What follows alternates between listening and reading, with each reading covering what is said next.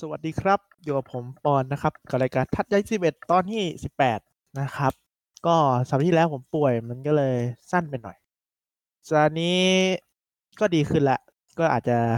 กลับมาในระยะเวลาเท่าเดิมนะครับ ก็ในสัปดาห์นี้ก็จะเป็นรีแคปของวิกสิบเอ็ดก็วิกสิบเอ็ดนะครับ ผลการแข่งเนี่ยมันก็มีคู่สูสีเยอะนะ แต่ว่าคู่แรกเปิดมาเนี่ยไม่มีใครสนใจผลเลยนะครับ สนใจไอตอนจบเกมกันมากกว่าระหว่าง Steelers เจอกับ Browns เพราะว่ามันมีประเด็นเกิดขึ้นนะครับที่ตัว Myles Garrett หรือว่าผู้เล่นทีมรับของ Browns เนี่ยเขาไปเอาหมวกไปฟาดหัวของ Mason Rudolph นะครับ ที่ตอนนั้นไม่ได้ใส่หมวกอยู่ แต่ก็เอาหมวกฟาดไปเต็มๆเลย ก็ตอนนี้ก็โดนแบนไปแล้วนะครับ แบบไม่มีกำหนด เพราะว่า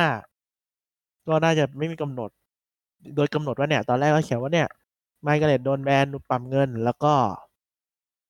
แบนในฤดูกาลปกติ แล้วก็แบนเพย์ออฟด้วย ถ้าได้แข่งแล้วก็แบนแบบไม่มีกำหนดนะครับ ก็ยังไม่รู้ว่าจะโดนปลดตอนไหน เพราะว่าแกทำก็ค่อนข้างโหดเลย คือเกมเนี่ยคิปแลนบาวเนี่ยชนะไป 21 ต่อ 7 นะครับ แล้วคือบาวมันก็ชนะสบายๆแหละดูจากผลใช่ไหมเพราะ Mason Rudolph ก็เล่นไม่ได้ดีเท่าไหร่ครับ เกมนี้ Mayfield ก็เล่นโอเคแหละ ไม่พลาดเยอะไม่เสีย intercept แต่ Rudolph เนี่ยเสียไปสี่นะครับ ก็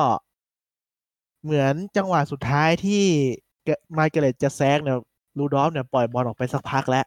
แล้ว Myles Garrett ก็มา sack นะครับ Rudolph แกก็เหมือนโมโหนิดหน่อยอะ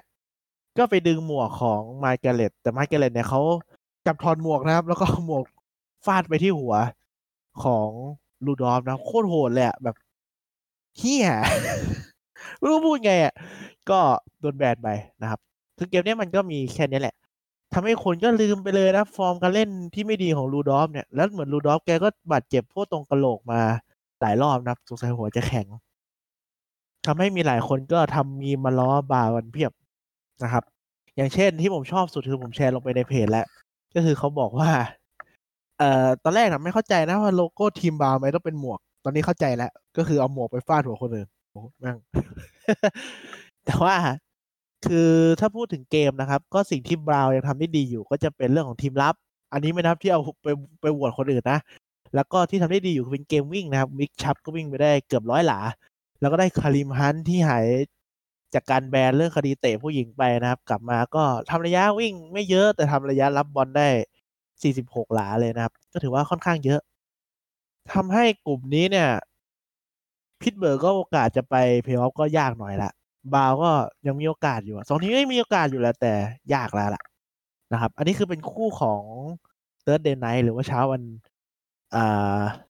เช้าวันพุธบ้านเรานะครับ ต่อมาเป็นคู่ของปกติและ ก็จะเป็นคู่วันที่วันอาทิตย์คือวันอาทิตย์บ้านเรานะครับ ผม ก็ คู่เปิดเนี่ย ก็จะมีประมาณสี่ห้าคู่มั้งนะครับ เดี๋ยวเราก็ค่อย ๆ ไล่ไปเลยแล้วกันเนาะก็เปิดมาเลยเป็นเอาจาก ESPN นะครับ ก็จะเป็นคาร์บอยบุกเยือน Lions นะครับ คือสกอร์เนี่ยผมยังไม่ได้ดูละเอียดเท่าไหร่นะครับ คู่นี้ แต่มันดูสูสีมากเลยก็เป็นสามสิบห้าต่อยี่สิบเจ็ดนะครับ นี่มันห่างกันเท่าไหร่เนี่ยหนึ่งหนึ่งสกอร์นี่ว่า ใช่มันห่างแค่หนึ่งสกอร์นะครับ คือ Prescott เนี่ยทำไปได้สามทัดดาวสี่สี่หรือสี่ร้อยสี่สี่หลานะครับ ก็ถือว่าเยอะเลย แต่ว่าเนี่ย Lion เนี่ยมันน่าจะไม่มีโอกาสได้ไปเพย์ออฟแล้ว เพราะว่า Matthew Stafford นี่เจ็บน่าเจ็บยาวปิดฤดูกาลไปแล้วนะครับ มีโอกาสได้เข้า IR พักยาวนะฮะก็ต้องใช้ Jeff Driskel เป็น quarterback สำรองลงมาเล่นแทน อันนี้ยังไม่ได้ดูละเอียดเหมือนกัน แต่นี่ขนาด quarterback สำรองลงกันเนี่ย มันยังห่างแค่สกอร์เดียวเองอะแต่ไม่รู้ว่าเกมมันเป็นยังไงนะครับ Stafford ลงได้เนี่ยสียคาร์บอยจะแตกนะครับผม ก็การชนะครั้งนี้ทำให้คาร์บอยเนี่ย ทีมตัวเหนือ Eagle ที่แพ้กับ Patriot ไปได้ครับ ห่างกันอยู่หนึ่ง win นะฮะ ส่วน Lion ก็รั้งท้ายของกลุ่ม NFC North นะครับ ก็ไม่น่ามีโอกาสได้ไปเพย์ออฟแล้วล่ะ ถ้า Stafford เจ็บก็ปิดยาวนะครับทำทีมต่อไปสำหรับ head coach ของ Lion Matt Patricia นะครับผม คู่ต่อมาเป็น จากกัวบุกไปเยือน Colt นะครับ ก็จากกัวได้ Nick Foles กลับมา ส่วน Colt ก็ได้ Jacoby Brissett กลับมาแล้วนะครับ คู่นี้เนี่ย ผมตอนแรกว่าจะคิดว่ามันสูสีนะเพราะ Nick Foles กลับมากลับกลายเป็นว่าก็ไม่สูสีเท่าไหร่นะครับ ก็จากกัวแพ้ไปสิบสามต่อสามสิบสามนะครับ ซึ่ง Brissett เนี่ยขว้างได้แค่ร้อยสี่สิบกว่าหลานะ ก็ถือว่าน้อยเลยแหละ เพราะว่าทีมเนี่ยเน้นไปที่วิ่งวิ่งเนี่ย เป็นโจนาธานวิลเลียมวิ่งได้ร้อยสิบ ร้อยหลาขึ้น มาลอนแม็กอีกร้อยหลาขึ้น แต่เหมือนมาลอนแม็กนี่จะเจ็บนะครับ จบเกมเหมือนจะเจ็บถ้าผมจำไม่ผิดนะ อืมน่าจะเจ็บใช่เจ็บตัวของมือขวานะครับ วิ่งกันไปทั้งทีม อันนี้รวมทั้งทีมวิ่งไปได้สองร้อยหกสิบสี่หลานะครับ แต่ปลาได้แค่ร้อยยี่สิบห้าหลาเท่านั้น ถือว่าน้อยเลยอะขณะที่ Jacksonville เนี่ยก็เสียไปหนึ่ง intercept จาก Nick Foles แหละครับ แต่ว่าปาไปได้สองร้อยกว่าหลา คือดูแล้วเนี่ยผมว่าถ้าดูจากเลขอะมันดูโอเค แต่ว่า Jacksonville ที่หายไปคือเกมวิ่งนะครับ Fournette นี่วิ่งได้แค่ยี่สิบหลา ต้นๆเท่านั้นอะคือไม่รู้ว่าเกมมันเสียหายตามหลังอะไรกันแค่ไหนทำให้แบบต้องมาบังคับส่งขนาดนี้เหรอเดี๋ยวผมขอดูสกอร์อ๋อ ดูจากสกอร์แล้วก็คือจากัวเนี่ยเขาตามหลังอยู่สามสิบเอ็ดต่อเจ็ดเลยนะครับ ตอนแรกก็เลยต้องบังคับให้ปาเยอะอะเพราะตามหลังตลอดอะ อืม มันก็เลยแทบจะไม่ได้วิ่งนะครับ มันก็ลำบากหน่อย ทำให้โค้เนี่ยก็อยู่อันดับหนึ่งร่วมกับ Texan นะครับ แต่ว่าโค้เนี่ยเพจเพจดีกว่าก็เลยเป็นจ่าฝูงอยู่ส่วน Jacksonville ก็ตามหลังไททันอยู่หนึ่งเกมนะครับ ซึ่งไททันก็ตามหลัง Texan กับ Colt อยู่หนึ่งเกมเช่นกัน ก็ยังสูสีนะกลุ่มเนี้ยมันยังไม่ห่างกันมากนะครับ คู่ต่อไปเป็น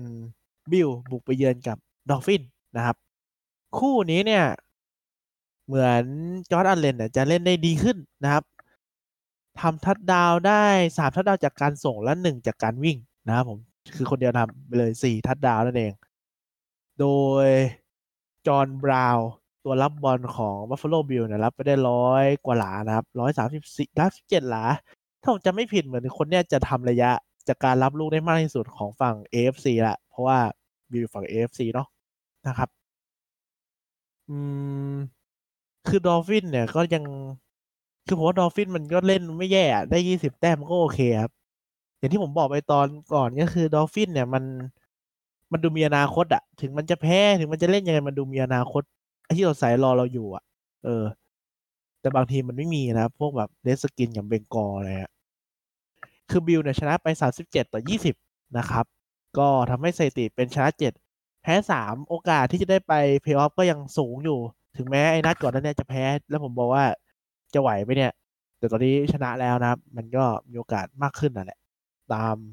ปกตินะครับ แต่ทีมรับนี่ปล่อยแต้มเยอะเหมือนเดิมนะ ตอนแรกทีมรับเป็นจุดแข็งตัวนี้ไม่รู้จะปล่อยแต้มไปไกลแค่ไหนนะครับ ไม่ไม่ไหวเหมือนกันคู่ต่อไป เป็น Bronco บุกไปเยือนไวกิ้งนะครับ อันนี้เนี่ยน่าสนใจเพราะว่า ตอนแรกไวกิ้งเนี่ยตามหลังอยู่ยี่สิบแต้มเลยนะครับ ภายในครึ่งแรก แต่ครึ่งหลังเนี่ยกลายเป็นว่า Bronco ทำได้แค่เพิ่มได้แค่สามแต้มนะครับ เจอ comeback รวดเดียวของไวกิ้งยี่สิบเจ็ดทำให้ Bronco แพ้ไปยี่สิบเจ็ดต่อยี่สามนะครับผม ก็ quarterback ของ Bronco ยังเป็น Brandon Allen อยู่ ก็คือไม่ใช้ตัวของ Joe Flacco ที่เจ็บนะครับ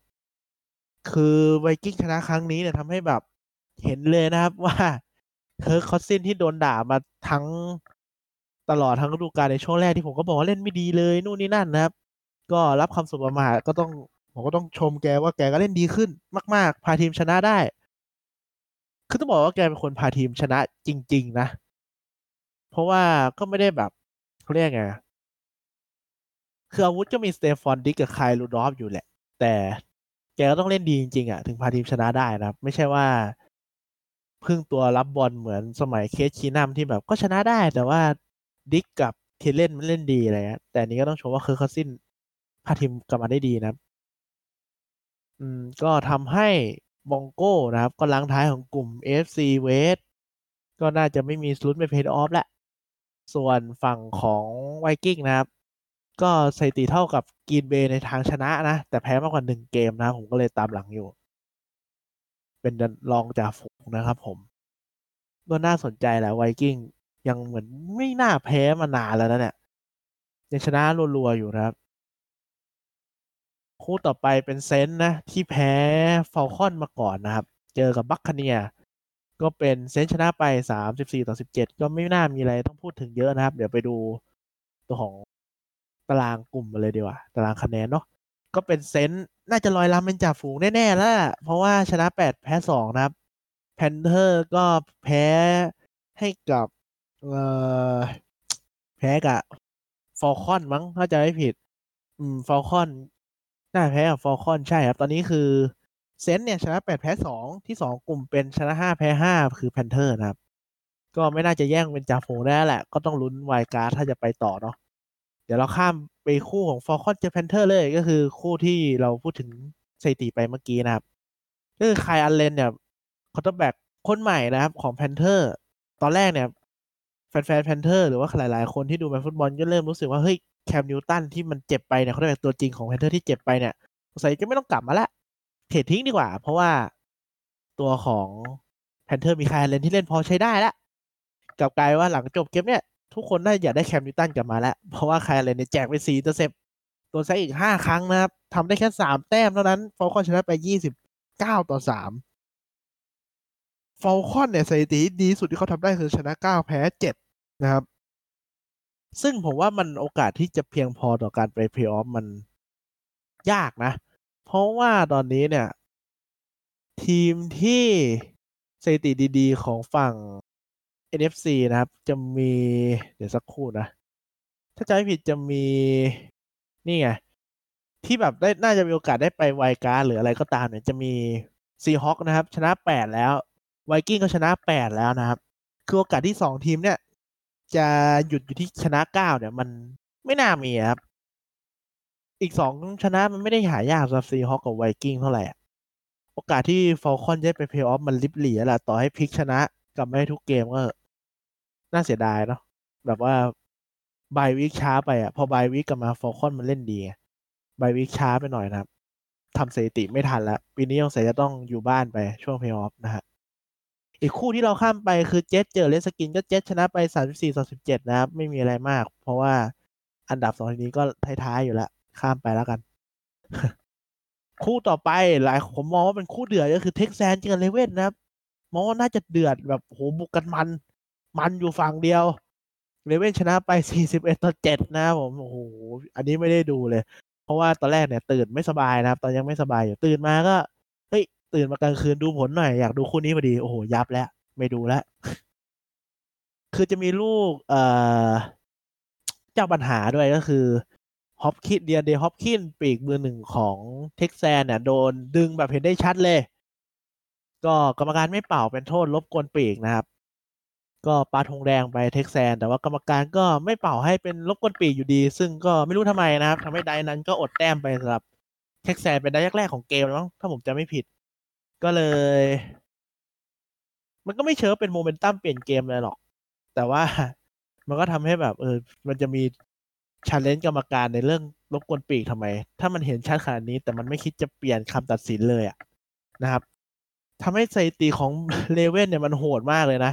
สามเกมที่ผ่านมาทีมรับของ Raven ก็หยุดได้หยุด Seahawk ได้นะครับ Russell Wilson หยุด Tom Brady หยุด Deshaun Watson ได้ หยุดมาโหดเหี้ยมอะสถิติพวกเกมบุกก็แบบทำแต้มเยอะมากเลยนะ ในช่วงหลังของ Raven นะครับ ในเกมเจอ Texan เนี่ยก็ 41 แต้มใช่ไหมเจอกับเอ่อ Patriot ทำไปอีก 37 แต้ม อืม เจอกับ Seahawk ก็อีก 30 นะครับ หลายสำนักเนี่ยก็เริ่มให้เป็นเต็งหนึ่งแล้ว Raven ที่ชนะซุปเปอร์โบนะครับผมเพราะทีมรับก็ดูดีเหมือนกัน ไม่ถึงไม่ได้แบบทีมบุกดีอยู่ฝั่งเดียวนะมาดูสถิติพวกการวิ่งของเลเว่นดีกว่า ไม่ดูไม่ได้นะ เพราะลามาแจ็คสันเนี่ยต้องดูสถิติจากวิ่งด้วยลามาแจ็คสันนะครับ วิ่งไปเจ็ดสิบเก้าหลา คือทีมเนี่ยทำระยะจากการส่งไปได้สองร้อยสาสิบห้าหลา แต่ว่า วิ่งเนี่ยได้สองร้อยห้าสิบหกหลาโอ้เป็นบุกพักพื้นที่น่าดูมากเลยนะ อืม ส่วนฝั่งของวัตสันเนี่ย Deshaun Watson quarterback ของ Texan โดน sack ไปหกครั้งนะครับแจกหนึ่ง intercept ยับเยินกันเลยทีเดียว ไม่รู้ว่าทำไมมันลายมันถึงแย่นะเกมนี้ทำให้เท็ก Texan เนี่ยก็ไม่ได้เป็นจ่าฝูงแล้วนะครับ เพราะว่าเท่ากับโค้ตามที่บอกไป ส่วนบัลติมอร์เนี่ยนำจ่าฝูง น่าจะ แน่ ๆ แล้วสำหรับ AFC North เพราะชนะ 8 แพ้2 Pittsburgh Steeler ชนะแค่ 5 นะครับสถานการณ์คล้าย ๆ กับ Saints แหละ ก็ไม่น่าโดนแย่งเป็นจ่าฝูงแล้วลุ้นอยู่ว่าจะเป็น seed หนึ่งหรือ seed สองอย่างเดียวครับ ทางฝั่งของตัวของเอ่อ Raven นะครับผม คู่ต่อไป คู่ต่อไปแป๊บนึงนะครับ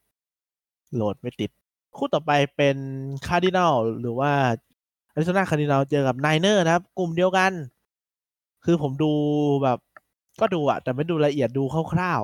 ๆดูไปเรื่อยๆคู่นี้ คือ Niner เนี่ยนำมาตลอดทั้งเกมนะครับ คือสกอร์เนี่ยมันจบที่26ต่อ36ก็จริงแหละ เพราะว่า เดี๋ยวอธิบายให้ฟังแล้วกันเนาะก็คือ Niner เนี่ยตามหลังตลอดเลยนะครับ จนช่วงใกล้จะหมดเวลาแล้วJimmy G พาทีมพลิกกลับมานำได้นะครับ เพราะว่าทีมรับคารินาลเนี่ยเอาไม่อยู่พลิกกลับมานำได้ ก็ ทำให้อ่าคาร์ดินาลก็ได้บุกอีกครั้งใช่ไหมถ้าได้ทัดดาวก็พลิก บุกไปเรื่อยๆก็ จนเวลาหมดนะครับ ก็เสียเสียบอลแล้วก็โดนทีมรับกลับไปทำทัดดาวมันก็เลยดูห่างกันแบบสิบแต้มสอง possession แต่จริงๆเกมมันห่างแค่หนึ่ง possession เอง แล้วก็อีกสถิติหนึ่งเหมือนว่าKyler Murray เนี่ย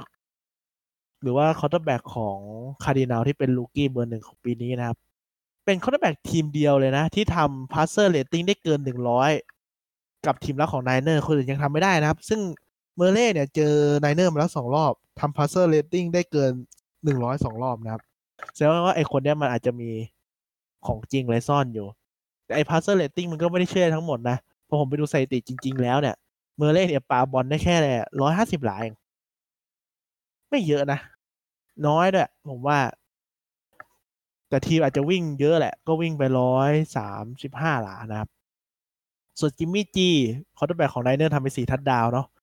สี่ร้อยกว่าหลาก็พลิกเกมกลับมาได้ทำให้ Niner เนี่ยก็เป็นเต็งหนึ่งของฝั่ง NFC นะครับ แต่ว่าเป็นหน่าเป็นจ่าฝูง ตอนนี้ยังเป็นเต็งหนึ่งแหละ แต่เป็นจ่าฝูงไหมอาจจะเหนื่อยหน่อย เพราะยังต้องเจอกับตัวของ Seahawk อีกรอบหนึ่ง ตอนนี้ห่างกับตัวของ Seahawk แค่หนึ่งหนึ่งเกมนะครับ ชนะเก้า Seahawk ชนะแปดแต่ Seahawk เนี่ยถ้ามันเสมอ Seahawk มันจะขึ้น เพราะว่า Seahawk ชนะตัวของ Niner มาได้นะครับ คู่ต่อไปครับ เป็น Bengal เจอกับ Raider นะครับ ก็ไม่พูดถึงอะไรเยอะนอกจาก Raider ชนะไป 17 ต่อ 10ทำให้ Raider เนี่ย ก็มีโอกาสได้ไปเพย์ออฟนะครับ หลังจากที่มีดราม่าเรื่องตัวนิโอบาตั้งแต่ต้นฤดูกาลดราม่าบ้าบอเท้าแตกไม่รู้เต็มไปหมดนะครับ แล้วก็ตัวของคน draft เนี่ย เป็น Mike Mayock ใช่ไหมก็คือเมื่อก่อนเนี่ยเป็นพวกแบบ ออกทีวีอะครับ เป็นคนวิเคราะห์การ draftเอาง่ายๆก็คือเวลาเราดูทีวี จะมีคนบอกว่าเก่งมากก็ไปทำเองดิใช่ปะแต่คนนี้เขาทำเองแล้วมันดีนะครับผม rookie ที่ draft มาเนี่ยตรงเป้าหมด ตัววิ่งทีมรับอะไรเนี่ยเล่นดีหมดเลยนะครับ rookie ปีนี้ไอคนที่ไล่แบบพวกโค้ชตามทีวีแบบ เก่งมากไปทำเองอาจจะดีก็ได้นะ เพราะว่า Raider เนี่ยออกมาแล้วว่ามันดีนะครับผม Raider เนี่ยแพ้เท่ากับ Chief ที่เป็นจ่าฝูงอยู่คือแพ้สี่เท่ากัน แต่ว่า Raider เล่นน้อยกว่าหนึ่งเกมนะครับทำให้ชนะหก แต่ Chief ชนะเจ็ดนะครับผม ก็ Chief เนี่ย คือ Raider ผมว่ามันมีโอกาสได้ไปเพย์ออฟเยอะนะแต่ว่าเป็นจ่าฝูงเนี่ยอาจจะยากนะ แต่ก็เป็นไปได้อะไรก็เกิดขึ้นได้ครับ เพราะว่า Raider นี่ทำเกินที่หลายคนเขาคาดไว้อยู่แล้วอะตอนนี้ คู่ต่อไปเป็น Patriot เจอกับ Eagle นะครับ เป็นเอ่อเหมือน rematch Super Bowl ที่ Patriot แพ้ไปในสองปีที่แล้วนะครับ ก็เกมนี้เนี่ยผมพูดในฝั่งของแฟน Patriot แล้วกัน คือทีมรับ Patriot ก็ยังเล่นโอเคอยู่แหละ แล้วก็ Carson Wentz เนี่ยผมดูสถิติมาแล้ว แล้วก็ดูการเล่นอะเหมือนการเล่น Carson Wentz จะ drop ลงไปเยอะนะครับ ตอนนี้เหมือนพวกสถิติอะไรนู่นนี่นั่นของแกอยู่ท้ายๆของลีกเลยไม่รู้ทำไมเหมือนกันอ๋อเพราะว่าปีก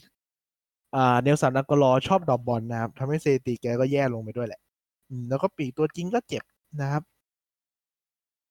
ส่วนฝั่งของ Patriot คือ Patriot ก็ยังบุกยากบุกเย็นเหมือนเดิมอะ Tom Brady ปได้แค่สองร้อยกว่าหลา ไม่มีทัดดาวเลยนะครับ ทัดดียวเดียวของเกมที่จากการส่งมาจาก Julian Edelman ที่เป็น trick play ปาบอลให้ Dorsett ทำ touchdown ได้นะครับผม อืม ก็มีทัดดาวเดียวของเกมแหละ แต้มที่เหลือมาจาก field goal กับเปลี่ยนสองสองแต้มหมดเลยนะครับ ของเพเทียร์แล้วก็ NQ เฮลี่ปีก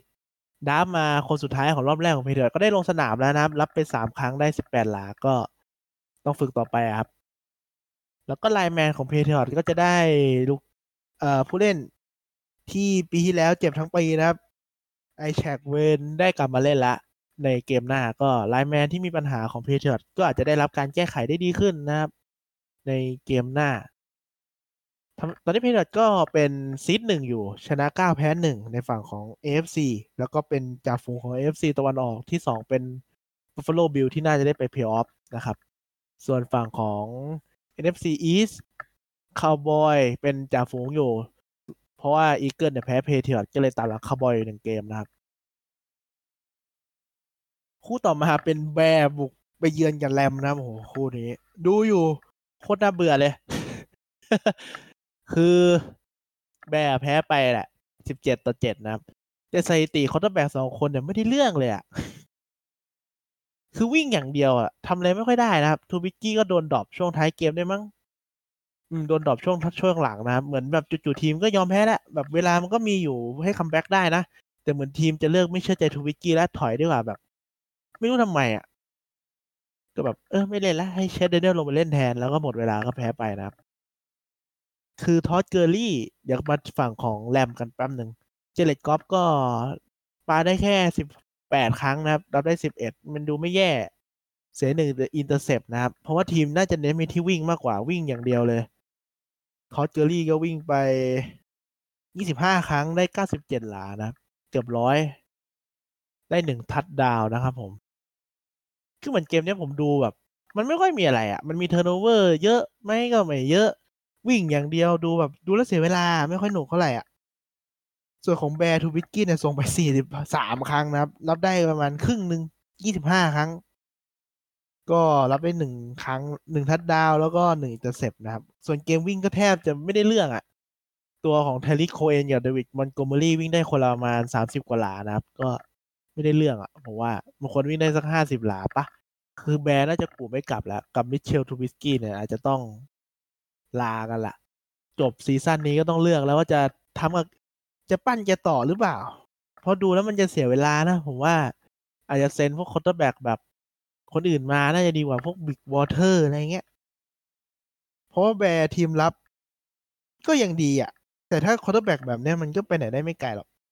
เดี๋ยวทีมรับจะหมดอายุก่อน quarterback ห่วยๆอย่างนี้มัน อาจจะต้องคิดอีกทีอะ เพราะปีที่แล้ว Bear ก็เล่นดีกว่านี้นะทีมบุก ถึง Trubisky จะฟอร์มแบบการส่งมันจะไม่ต่างจากเดิมอะแต่มันวือหวากว่านี้เพราะว่ามีเนี่ยตัววิ่งของ Jordan Howard ที่วิ่งแบบถึกทนมาช่วยด้วยแหละมั้ง แต่ว่า Bear ดัน trade ทิ้งซะงั้น ตัววิ่งแบบสายถึกทนนะครับ ก็เลยตัววิ่งตัวบางๆ อย่าง Cohen เนี่ยกับตัวเล็กจะตาย แล้ว draft rookie เป็น Montgomery มาแทน เอ่อ Jordan Howard ใช่ไหมแต่มันเขายังเป็น rookie อะ มันก็สู้คนมีประสบการณ์ไม่ได้นะครับ ก็ตามนั้นนะฮะ แต่ผมดูพวกแฟนๆ Bear วิเคราะห์ใน YouTube นะ ส่วนใหญ่ อ๋อ อีกอันนึงที่ผมฟังก็คือใน YouTube เนี่ยเขาจะบอก lineman ของ Bear เนี่ยมันไม่มีวินัยบล็อกไม่ดี snap ห่วยนะครับ ผมมาดูไอเกมนี้เนี่ย คนพากย์เขาก็บอกว่า snap สูงอีกแล้วนะครับ แบบโห snap บอลไม่ดีเลย center snap บอลสูงทำให้มันเล่น เริ่มเล่นได้ช้า แล้วบางที snap สูงไปมันอาจจะเกิด fumble ได้นะครับ คืออะเมื่อกี้ผมบ่น Trubisky เยอะก็ อาจจะเยอะเกินไปต้องขอโทษด้วย เพราะว่า lineman ก็มีปัญหานะครับ เรื่องวินัยเนี่ยไม่ได้เรื่องเลยทำให้หลาย ๆ คนเนี่ยรวมกันเนี่ยปัญหาอาจจะเกิดจากโค้ชมากกว่าผู้เล่นด้วยซ้ำแบบโค้ชเนี่ย พวกหลายปัญหาแบบ snap บอลสูงเดี๋ยวโทษเยอะมันเป็นปัญหาจากโค้ชแหละโค้ชต้องสอนผู้เล่นให้มีวินัยกว่านี้ได้นะครับ คู่ปิดของ week สิบเอ็ดนะฮะ ก็เป็น Chief บุกไปเยือนกับ Charger นะครับผม คือ อันนี้เล่นที่เม็กซิโกนะครับ สนามนี่แบบวิ่งวิ่งอยู่หญ้านี่หยุดหลุดเป็นแผ่นเป็นแบบ เป็นรูอะ คือถ้าเจอรูก็วิ่งแล้วสะดุดได้เลยอะ เพราะว่ามันพื้นมันไม่ค่อยดีเท่าไหร่ เป็นChief ชนะ Charger ไปยี่สิบสี่ต่อสิบเจ็ดนะครับ Charger ก็แพ้หนึ่งสกอร์อีกแล้ว แต่เนี้ยน่าเขกกะโหลก Philip Rivers มากเลยสำหรับคู่นี้นะครับ ดี๋ยวเรามาเริ่มจาก Chief ก่อน เดี๋ยวละกัน คือ Chief เนี่ย ก็เสีย Tyreek Hill ไปเจ็บ แต่ผมยังไม่รู้ว่าแกเจ็บมากน้อยแค่ไหนนะครับ แต่เจ็บแหละ ก็ Mahomes เนี่ยเล่นได้ไม่ถึงสองร้อยหลานะครับ ก็อาจจะต่ำกว่ามาตรฐานแกนิดหน่อย เพราะว่าทีมก็เน้นไปที่วิ่งมากขึ้น ตัววิ่งเนี่ยเฉลี่ยกันวิ่ง Mahomes ก็มีวิ่งที่แบบออกจาก pocket ได้ระยะเยอะด้วยนะครับ ได้ไปเยอะสุดในทีมเลยห้าสิบเก้าหลา แล้วก็จะมี Darrel Williams กับ LeSean McCoy ก็จะแบ่งแบ่งกันไปคนละประมาณสามสิบหลานะครับ คือจริง ๆ อะ Charger น่าจะเรียกว่าโยนเกมทิ้งเองมากกว่า เพราะริเวอร์เนี่ย เสียไปถึงสี่ intercept เลย โคตรเยอะ ตัววิ่งสองคนเป็น Melvin Gordon กับ Austin Ekeler เนี่ย วิ่งได้เกือบร้อยหลา ก็ไม่แย่เท่าไหร่เฉลี่ยคนละเกือบห้าหลาเลยนะครับ แต่ว่า Rivers เนี่ยสี่ intercept ตลอดนะครับ หลังๆริเวอร์เหมือนเล่นแล้วใจร้อนอะ พยายามแบบ ใช้ big play อะไม่ค่อยเล่นอะ ไม่ค่อยค่อย ๆเล่นแล้ว ถ้าส่งแกมันเป็นส่งแบบ sidearm ตั้งแต่แรกแล้วทำให้เวลาส่งไประยะสั้นอะ ถ้า lineman เขาเอื้อมมือมาถูกมันจะโดนปัด ซึ่งโดนปัดตรง lineman กระจายนะครับ เวลาส่งสั้นๆ แล้วก็มี drop บอลตอนพวกส่งระยะสั้นค่อนข้างเยอะด้วย สถิติมันเลยออกมาแบบ แกส่งไปห้าสิบสองครั้ง รับได้แค่ยี่สิบแปดก็เจอจากปัดบอลส่งใกล้ๆแล้ว drop ไปประมาณสิบครั้งมั้งให้เดานะ เสียอีกสี่ intercept อีก โดยทั้งเกมเนี่ยพยายามจะเล็งไปที่ตัวของ Daniel Sorensen นะครับ หรือว่าเป็นประมาณ safetyของเอ่อชีฟนะครับ ก็เล็งที่แกตลอดนะเหมือนบออะ แต่ช่วงท้ายโดนโซเลนเซนจะเสพปิดเกมนะครับ ช็อกไปสำหรับของชาร์เจอร์นะครับ เจอบอน้ำมันของอีกฝั่งเขาไม่เป็นบออยู่เกม คือเล่นไม่เล่นแบบ โดนจอดทั้งเกมอะ เล่นดีเพย์เดียวชนะเป็นฮีโร่ไปเลยนะครับ ก็ทำให้ชีฟยังชนะมากกว่าโอ๊กแลนด์เรดเดอร์อยู่หนึ่งเกมนะครับ ส่วนชาร์เจอร์ก็น่าจะไม่ได้ไป น่าจะไม่ได้ไปเพย์ออฟแล้วมั้งยากแล้วผมว่ายากแล้วนะฮะโอเคครับ ก็จะประมาณนี้สำหรับวีคสิบเอ็ดนะฮะเหลืออีกหกวีคให้ตามกันก็ใกล้จะจบละสำหรับ regular season นะครับ โอกาสได้ไปเพย์ออฟของแต่ละทีมเนี่ย เดี๋ยวเรามาดู นี่เลยแล้วกัน จากตัวของเว็บ nfl.com นะครับ ถ้าฤดูกาลจบตอนนี้เนี่ย ทีมที่ได้ไปเพย์ออฟของฝั่ง AFC ก็จะมี Patriots เป็น seed หนึ่ง Ravens เป็น seed สองนะครับ อีกสี่ทีมก็จะเป็น Texans Buffalo Bills Chief แล้วก็ Colts นะครับผม ฝั่ง AFC ก็จะเป็นซีดหนึ่งนะครับ เป็น Niner กับ Packer เซอร์เกอร์เป็น seed สองส่วนอื่นๆตามมาก็จะเป็น Saints เป็น Cowboy Seahawk เป็น wild card คู่กับไวกิ้งนะครับผม อันนี้คือถ้าได้จบในวีคสิบเอ็ดนะ ส่วนทีมที่มีลุ้นที่จะเข้าไปเนี่ย อะเดี๋ยวเราดูของฝั่ง AFC แล้วกัน Buffalo Bill กับ Texans เนี่ยชนะ7กับ6นะครับ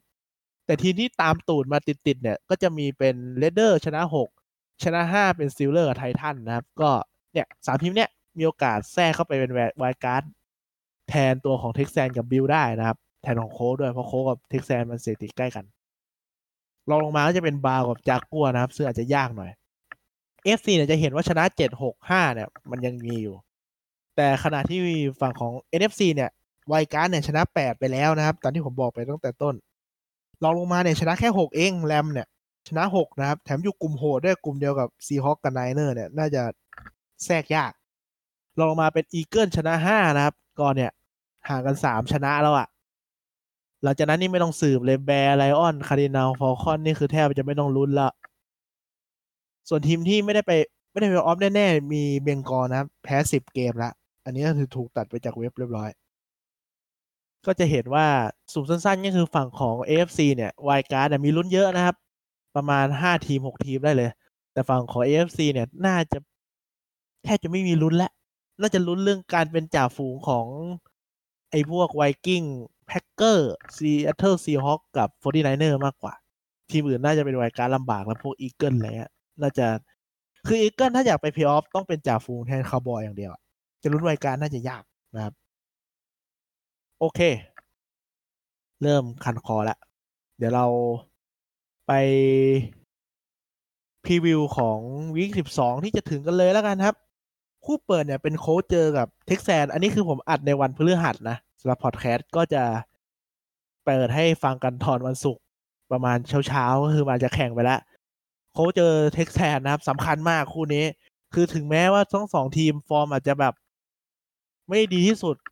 แต่ถ้าชนะได้เป็นจ่าฝูงนะครับ มันสำคัญมาก น่าจะเดือดก็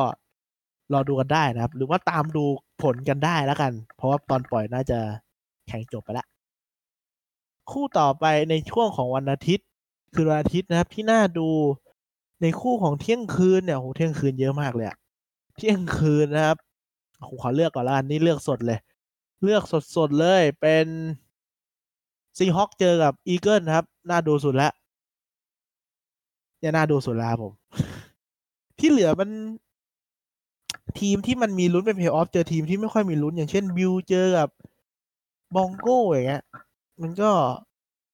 Bronco มันก็แทบจะไม่มีลุ้นอะไรแล้วอะ่ะ คือมันก็อาจจะคือบิวมันต้องชนะให้ได้ละ มี น่าจะเนี่ยเนี่ยแล้วก็มี Saint เจอกับ Panther ก็น่าดู ก็น่าจะดูเป็น Saint เจอ Panther แล้วก็ Seahawk เจอกับ Eagleสำหรับ week สิบสองนะครับ ส่วนคู่ตีสี่บ้านเราคาวบอยเจอกับ Patriot เนี่ยน่าดูสุดแล้วเป็นสองทีมที่มีคนเกลียดมากที่สุดในโลกเจอกันนะครับ ก็ ไม่ว่าใครจะชนะหรือใครจะแพ้ก็มีคนรอทับถมอยู่เยอะมากนะครับสำหรับสองคู่นี้คู่นี้นะครับผม ต่อมาในคู่ของ Sunday Night เป็น Packer เจอกับ Niner นะครับผม น่าดูมาก เพราะว่าเป็น seed หนึ่งใช่ปะเจอกับ seed สองนะครับ ในปัดในตอนนี้ น่าดูสุดๆ ก็อย่าลืมมาดูได้ใน8โมง20 บ้านเราในคือในเช้าวันจันทร์นะครับ ส่วนคู่เช้าวันอังคารหรือ Monday Night บ้านเขาเป็น Baltimore เจอกับแรมคือเมื่อก่อนอะผมว่าถ้าช่วงต้นอะ คนคงรู้สึกมันน่าดูแหละ แต่แรมตอนนี้คือแบบ ทีมบุกมันไม่ค่อยได้เรื่องเท่าไหร่อะ ทีมรับก็ยังโอเคอะ แต่ทีมบุก lineman เจ็บเยอะมาก เหมือนคู่ที่ผ่านมาจบไปก็เจ็บเพิ่มอีกนะครับ แล้วมันแบบ นั่นแหละพอ lineman มันเป็นตัวสำรองซะเยอะอะมันก็เล่นยากเพราะเกมวิ่งที่เป็นอาวุธหลักของแรมมันก็หายไป พออาวุธหลักของแรมเป็นวิ่งหายไปปุ๊บเนี่ยเขารู้แล้วว่าวิ่งไม่ออกการหลอกว่าวิ่งอย่าง play action หรือว่า bootleg ออกมา มันไม่ค่อยมีผลเท่าไหร่ มันก็อาจจะลำบากนะครับ แล้วทีมบุกของ Baltimore มันก็เถื่อนทีมรับก็ดีอะ ตอนนี้ก็ไม่น่ารอดนะครับสำหรับแรมถึงจะเล่นในบ้านตัวเองก็เอาพูดถึง lineman เจ็บเลยพวกนี้ก็คือ Steeler กับ Brown คู่นั้นเนี่ยผู้เล่นฝั่ง Steeler นี่เจ็บระนาวเลยนะครับ เหมือนบาวเล่นแบบไม่มีวินัยแล้วก็เล่น ไม่เชิงว่าเล่นนอกเกมหรือว่าเล่นแล้วทำให้เจ็บอะเออมันมีอยู่จังหวะที่ทำให้เจ็บก็คือมีคนไป tackle JuJu Smith-Schuster ของSteeler ปีก ลงไปนอนเลยนะครับ แล้วก็ผู้เล่นเขามาทวีตเหมือนแบบสะใจที่จูจูเจ็บแบบ what the fuck มากแล้วก็ลบทวีตไปละ คือผมไม่ได้บอกว่า Cleveland เนี่ยมันเล่นตั้งใจให้ Steeler เจ็บ ถึงแม้มันจะดูจริงไม่จริงก็ตามแต่แบบ ผู้เล่น Steeler มันเจ็บเยอะจริง คือ Steeler เนี่ยต่อให้ชนะ ก็ไม่คุ้มอะเพราะผู้เล่นเจ็บแบบ เยอะมากอะ เหมือนทีมพิการไปแล้วครึ่งหนึ่งเลยอะ แย่มาก คือมันไม่แพ้ไม่เท่าไหร่หรอก ไอ้เจ็บเยอะเนี่ยมันหนักอะ มันทำให้ทีมหมดลุ้นไปเพย์ออฟเพราะอาการบาดเจ็บมันเศร้าอะนะครับ ก็สำหรับ ตอนที่เท่าไหร่วะเนี่ยสิบแปดก็ประมาณนี้แล้วกัน อันนี้ผมไม่ได้จดเวลาไว้ว่ามันจะยาวหรือจะสั้นกว่าเดิมนะครับ แต่ก็ มันเข้าใกล้จะเพย์ออฟแล้ว ใครที่แบบไม่ได้ดูแบบใกล้ชิดก็ได้เวลากลับมาแล้ว ทีมที่คุณเชียร์จะไปถึงเพย์ออฟทีมที่คุณเกลียดอาจจะตกรอบไปแล้วแบบ ไม่มีลุ้นแล้วก็ได้นะครับ มันอีกไม่ไกลละ ผ่านมาเกิน แทบจะเรียกว่าเกินหนึ่งสามในสี่เลยแค่ quarter สุดท้ายของ season แล้วแหละ แต่ปีนี้ผมว่า ปีเนี้ยฝั่ง AFC มันก็สไตล์เดิมแหละ ว่า New England Patriots มันก็เต็งเข้าไปเพย์ออฟแล้วมีสิทธิ์เต็งไป Super Bowl เหมือนเดิมนะครับ ใครไม่เชียร์ก็คงเบื่อ ฝั่ง AFC ก็เหมือนเดิมในแง่ที่คาดเดาไม่ได้ว่าทีมไหนจะได้ไปเพย์ออฟทีมไหนจะได้ไปในฐานะ bye week นะครับ พูดไปมันก็ดูเหมือนเดิมเนาะแต่ quarterback ทีมใหม่ ๆ ที่เก่งกว่าเดิมก็จะเป็น Raven ที่ปีที่แล้วแบบไม่ค่อยมีอะไรก็ ขึ้นมาได้ มี Niner ที่ขึ้นมา Packer ก็คืนฟอร์มกลับมาด้วยโค้ชใหม่กับ Aaron Rodgers อ่ามีอะไรอีกเอ่ย มีก็ประมาณนี้แหละสำหรับขั้วอำนาจใหม่ ๆ นะครับ ก็เดี๋ยวเจอกันใหม่ในสัปดาห์หน้า มีอะไรก็สอบถามไว้ในเพจทัดา21อย่าลืมกดไลค์กดแชร์ตัวของพอดแคสต์นะครับ อย่าลืม Follow แล้วก็อย่าลืมไลค์เพจทัดา21อีกทีหนึ่งมีอะไรสงสัยก็ถามมาในเพจได้เลยนะครับ เดี๋ยวสำหรับตอนนี้ก็ ประมาณนี้แล้วกัน เดี๋ยวเจอกันใหม่ในสัปดาห์หน้าครับจะพยายามปล่อยวันพฤหัสแหละ แต่อันนี้ผม เมื่อวานยังไอคอกไอแคกเยอะก็เลยขอเลื่อนมาอีกวันหนึ่งแล้วกันเนาะเดี๋ยวสัปดาห์หน้าจะพยายามกลับมาปล่อยในวันพฤหัสนะครับพยายามปล่อยทุกวันพฤหัสจะได้ฟังกันก่อนที่จะเริ่มแข่งวันศุกร์ครับ เดี๋ยวเจอกันครับ ขอบคุณที่มาฟังครับผม